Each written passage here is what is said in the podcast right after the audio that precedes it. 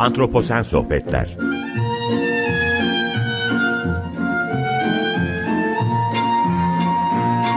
Hazırlayan ve sunan Utku Perktaş Merhaba, iyi akşamlar herkese. Antroposen Sohbetleri hoş geldiniz. Ben Utku Perktaş. Bu hafta susuzluk, kuraklık üzerine konuşacağız. Antroposen dönemin önemli problemlerinden bir tanesi. E, açıkçası antroposen dönemle yani insan çağıyla çok farklı açılardan yüzleşiyoruz bu içinden geçtiğimiz günlerde.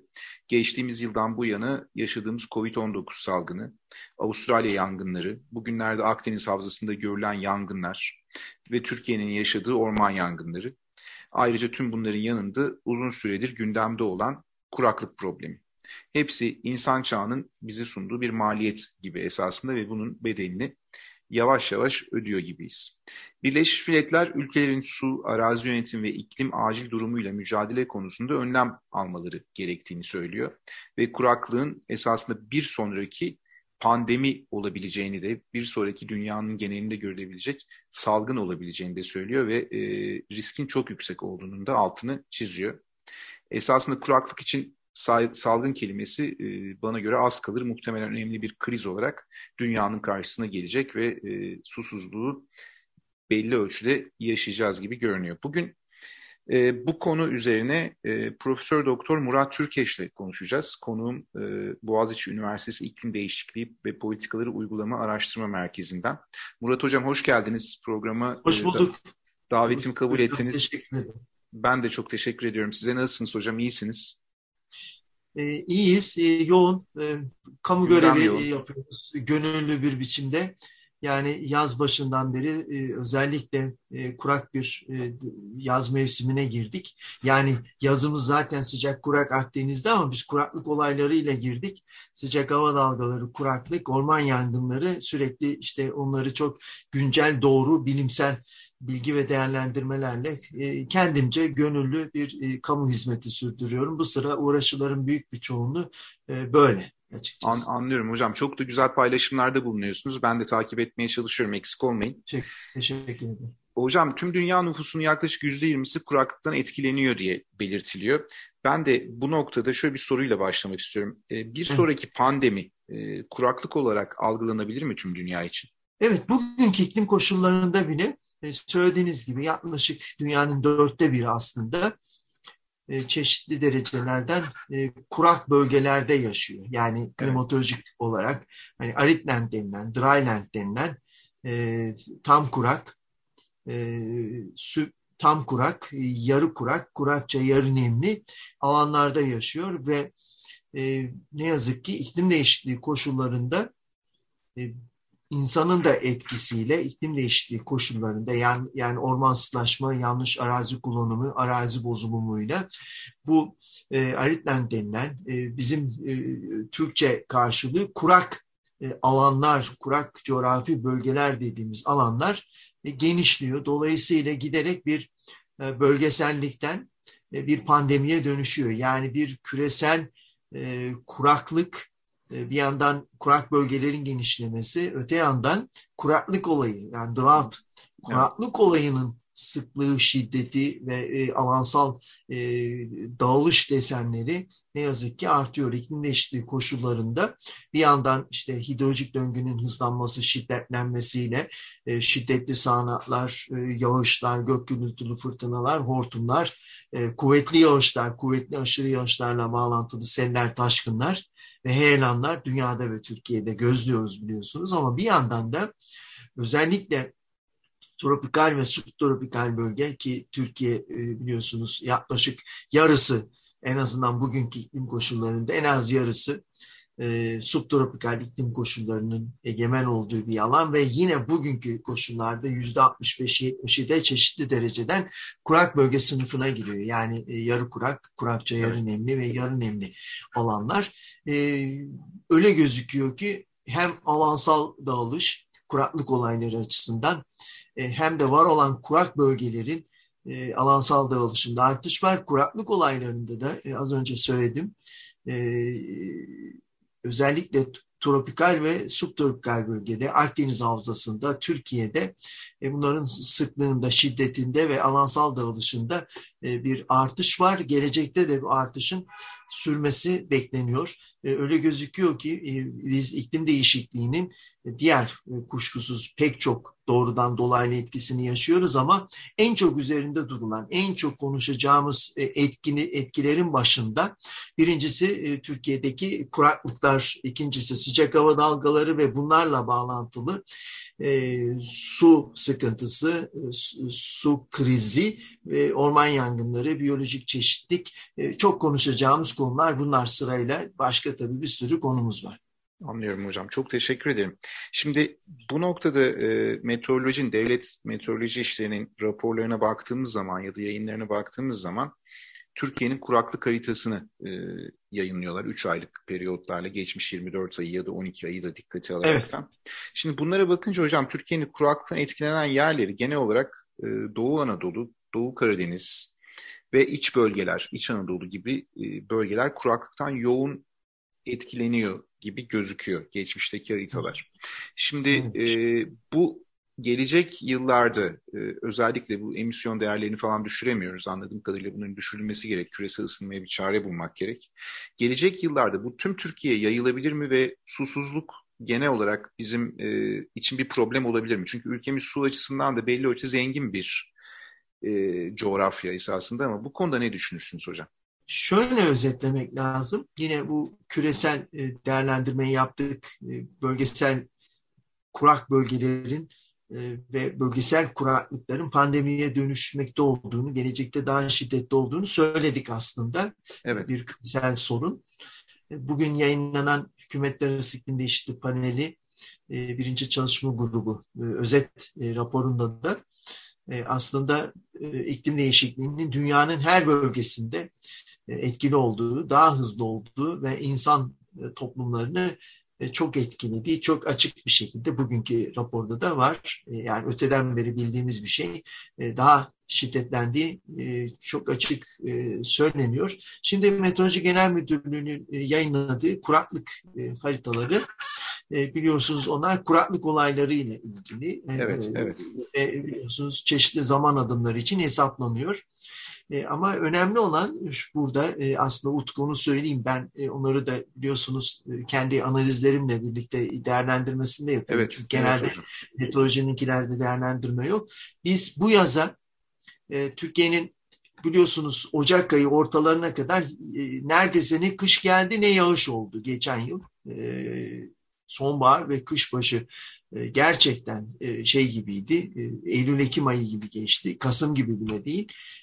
İşte ağaçlar çiçek açtı, meyve verdi. Ocak ayının ortalarında yağış aldık ve kışta geç de olsa işte Mart Nisan hem biraz hem yağış alındı Şubat Mart Nisan hem de hava sıcaklıkları düştü ama bu önemli bir ciddi bir hava anomalisiydi ve tarım hayvancılık su kaynakları bundan etkilendi. Bu yağışlarla Türkiye'nin kuzeybatısı yani Batı Karadeniz, İç Anadolu'nun e, batı kuzeybatısı e, ondan sonra e, Marmara ve kısmen Kuzey Ege bu önce 2019'da başlayan kuraklık olaylarını, o uzun süreli kuraklığın etkisini bir şekilde giderdi. Ama yaz mevsimine biz çok açık bir şekilde yani Nisan, Mayıs e, Haziran aylarının hesaplamalarına baktığımızda ki kuraklık bir günde geçmiyor biliyorsunuz.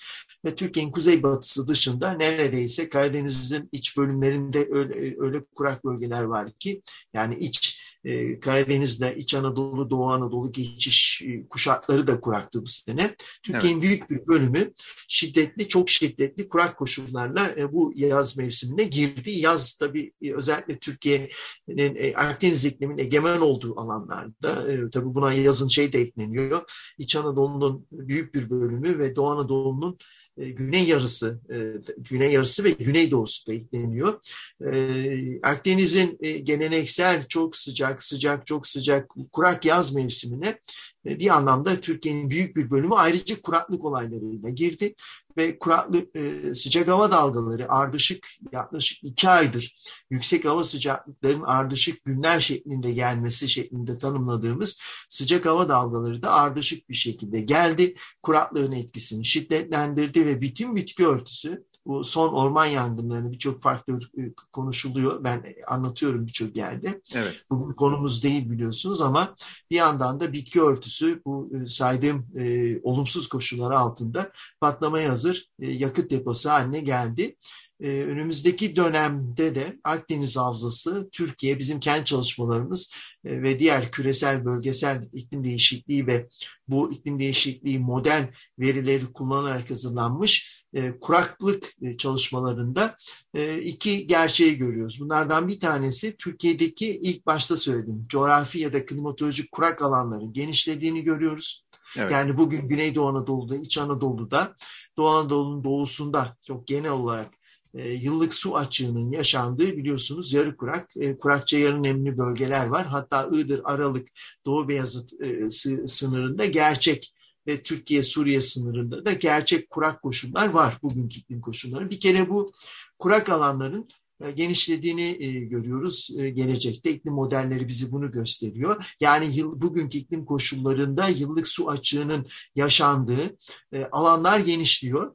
E, aslında klimatolojik olarak baktığımızda e, Türkiye'nin bazı bölgeleri dışında Karadeniz bölgesi, Kuzeydoğu Anadolu ve işte bazı hakim hava akımlarına dönük örneğin işte Batı e, Toroslar gibi bazı bölgeler dışında Doğu Anadolu'nun yüksek dağlık alanları, Kaz Dağı, efendim işte Uludağ gibi tek dağlar dışında Türkiye aslında klimatolojik olarak su zengini bir ülke değil.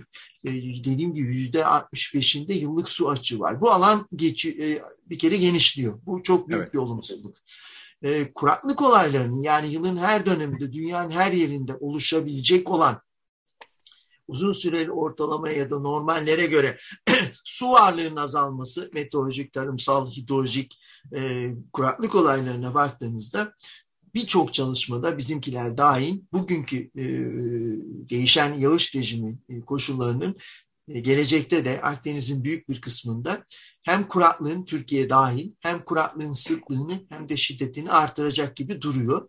E, bizi bekleyen tablo hidroloji su kaynaklarının azalması ve e, şiddetlenen kuraklıklar ve üstelik artan hava sıcaklıkları, sıcak hava dalgaları, toprak neminin, toprak organik maddesinin azalması da bunun üstüne ekleniyor.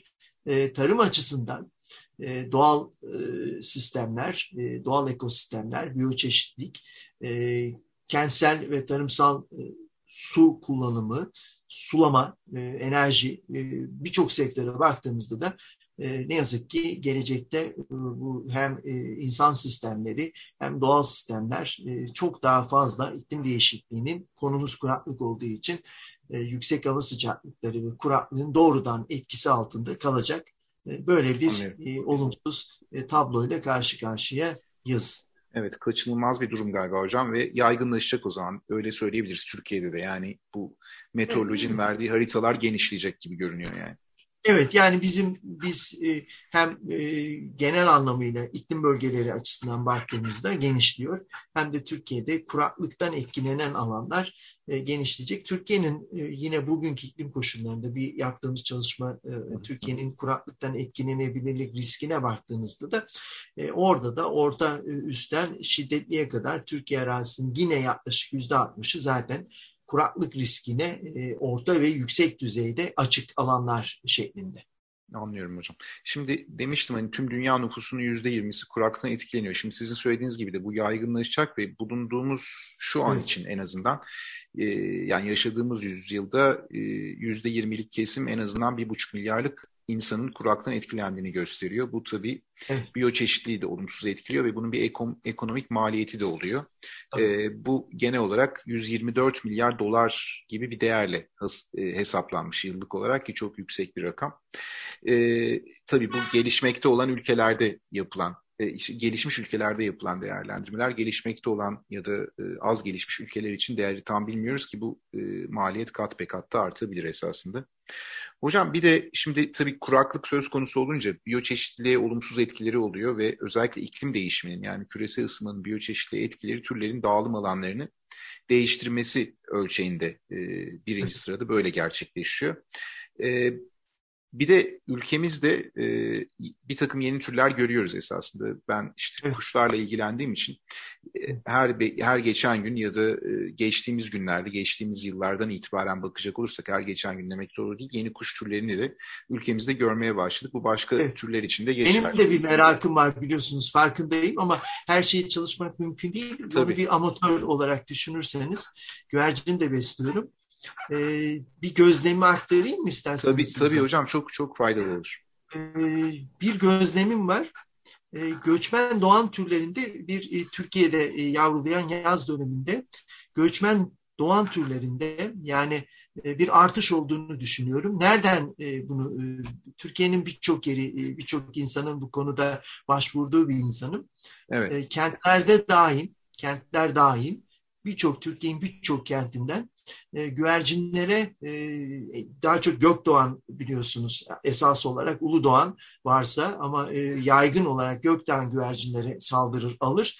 E, Gökdoğan saldırılarının ve Gökdoğan e, üremesinin arttığına ilişkin gözlemler var ve benimle e, güvercinci arkadaşlar paylaşıyor. Benim de Çanakkale yöresinde hem e, atmacalar e, yani evet. normal atmaca hem e, onlar yerli biliyorsunuz ama evet. e, onların da popülasyonunda iyi bir şey tabii bu.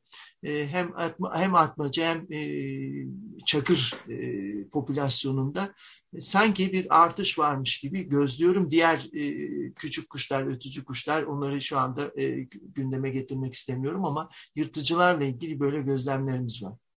Anlıyorum hocam. Çok önemli gözlemler. Çok teşekkürler.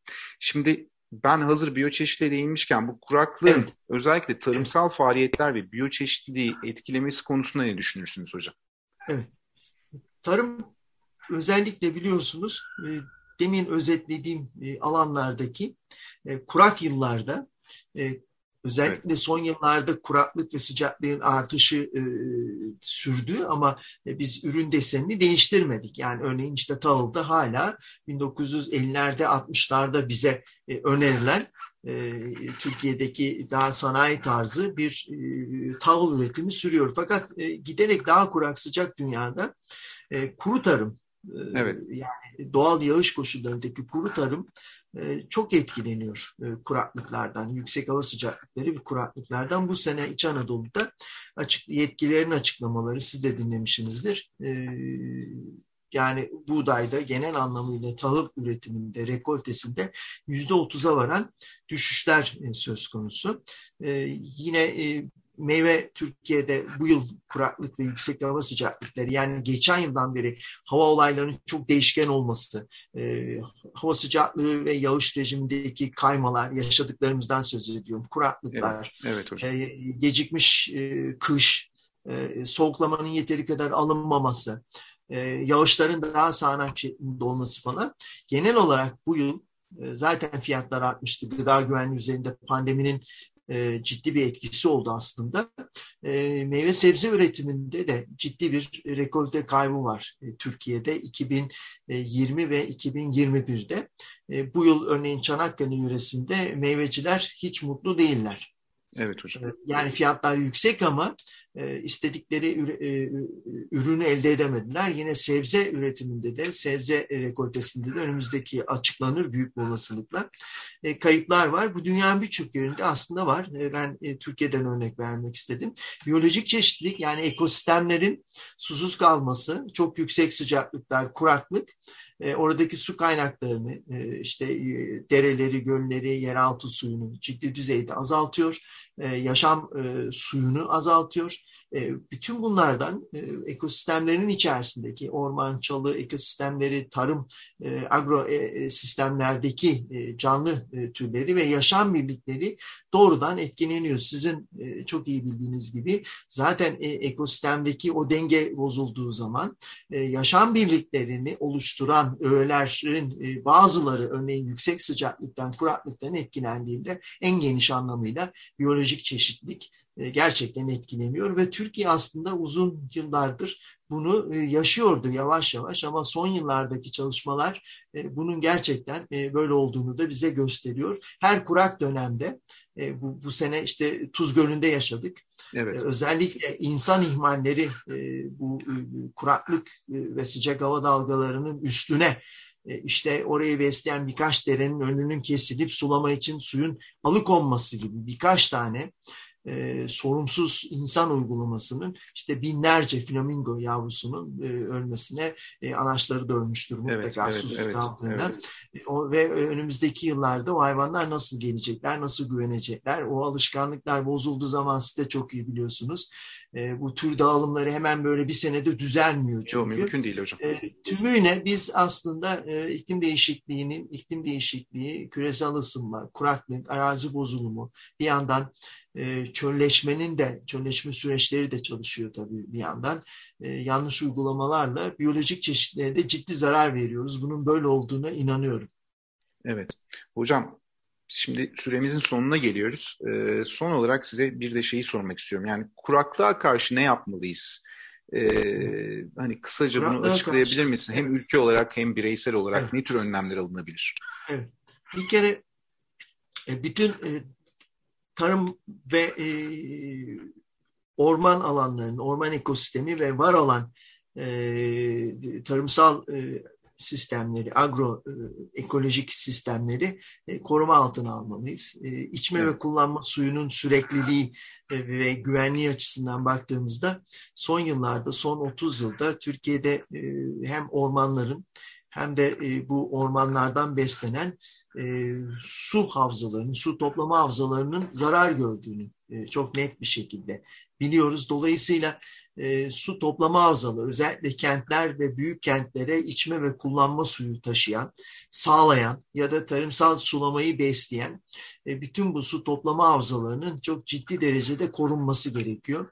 E, bunları koruyamazsak ne yeraltı suyunu, ne yerüstü suyunu, ne gölleri, ne göletleri, ne akarsuları, ne barajları yeteri kadar doldurma şansımız yok. Örneğin İstanbul yöresinde İstanbul'un çok kısa sürede kuraklıktan etkilenmesinin en önemli nedeni aslında İstanbul'da düşen yağışların Havzalar o kadar parçalandı, o kadar e, beton e, bina ve yol içinde kaldı ki havzaya düşen yağışın etkili yağışa dönme olasılığı düştü. Yani normal koşullarda bir stoplama havzasına e, yağmur e, yağışı düştüğünde, yağış olduğunda biliyorsunuz bunun bir kısmı ağacın üstüne düşer, ormana düşer, bitki örtüsünün üstüne bir kısmı buharlaşır, bir kısmı bitkilerden süzülür, toprağa gelir, bir kısmı e, toprak e, nemini oluşturur, oradan bir kısmı yeraltı suyunu besler, bir kısmı yüzeysel akışa geçer. Gölleri, akarsuları, dereleri, varsa barajları, göletleri besler. Şu anda e, havzalardaki e, havzalara düşen yağışın da e, önemli bir bölümü etkili yağışa dönmeden e, buharlaşma ve diğer nedenlerle yok oluyor. E, kuraklık yönetimini çok ciddiye almak gerekiyor. E, çok disiplinli, çok sektörlü, e, çok paydaşlı e, ama dediğim gibi bakın çok disiplinli. Özellikle bu çok önemli. Evet, evet. İşin e, doğa bilimlerinin içinde içinde yer aldığı, örneğin coğrafya, fizik coğrafya, kökenli klimatolog, hidroklimatolog, e, kuraklık uzmanlarını gibi onların da içinde yer aldığı. Çünkü geleneksel e, mühendislik e, yaklaşımı tamamıyla bunu çözemediğimiz çok ortada. Doğa bilimcilerinde yer aldığı çok disiplinli ve bütün su kullanıcıların söz hakkı e, olan çok e, paydaşlı bir e, bütüncül kuraklık ve su yönetimi e, mutlaka uygulanmalı ve kuraklık e, izleme, kuraklığın belirlenmesi, izlenmesi, öngörülmesi e, ve uyarıların yapılması için yine e, bilim esas alınmalı.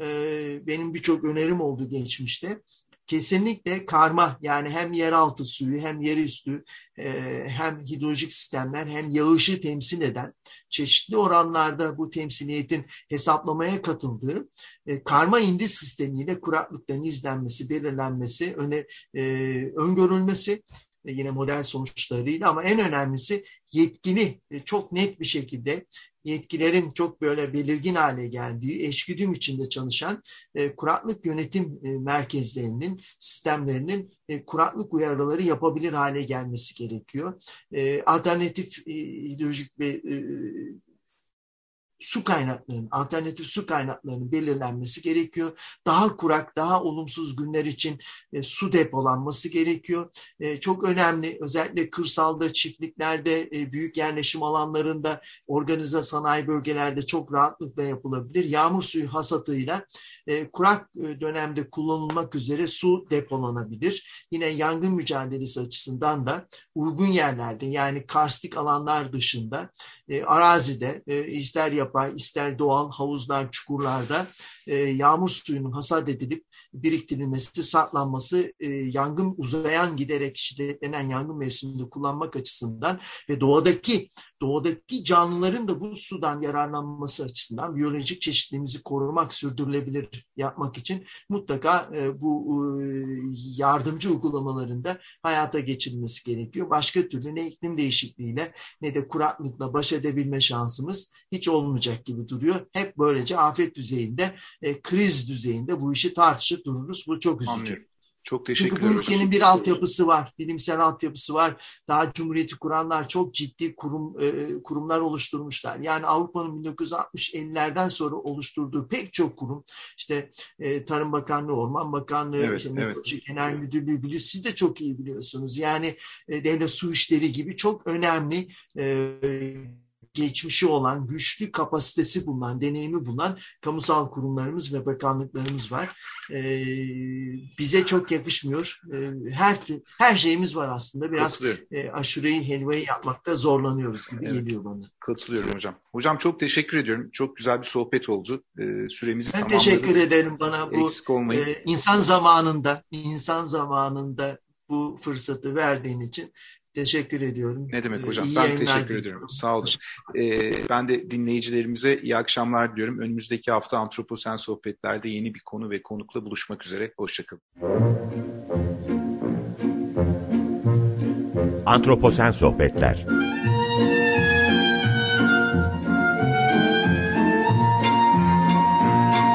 Hazırlayan ve sunan Utku Perktaş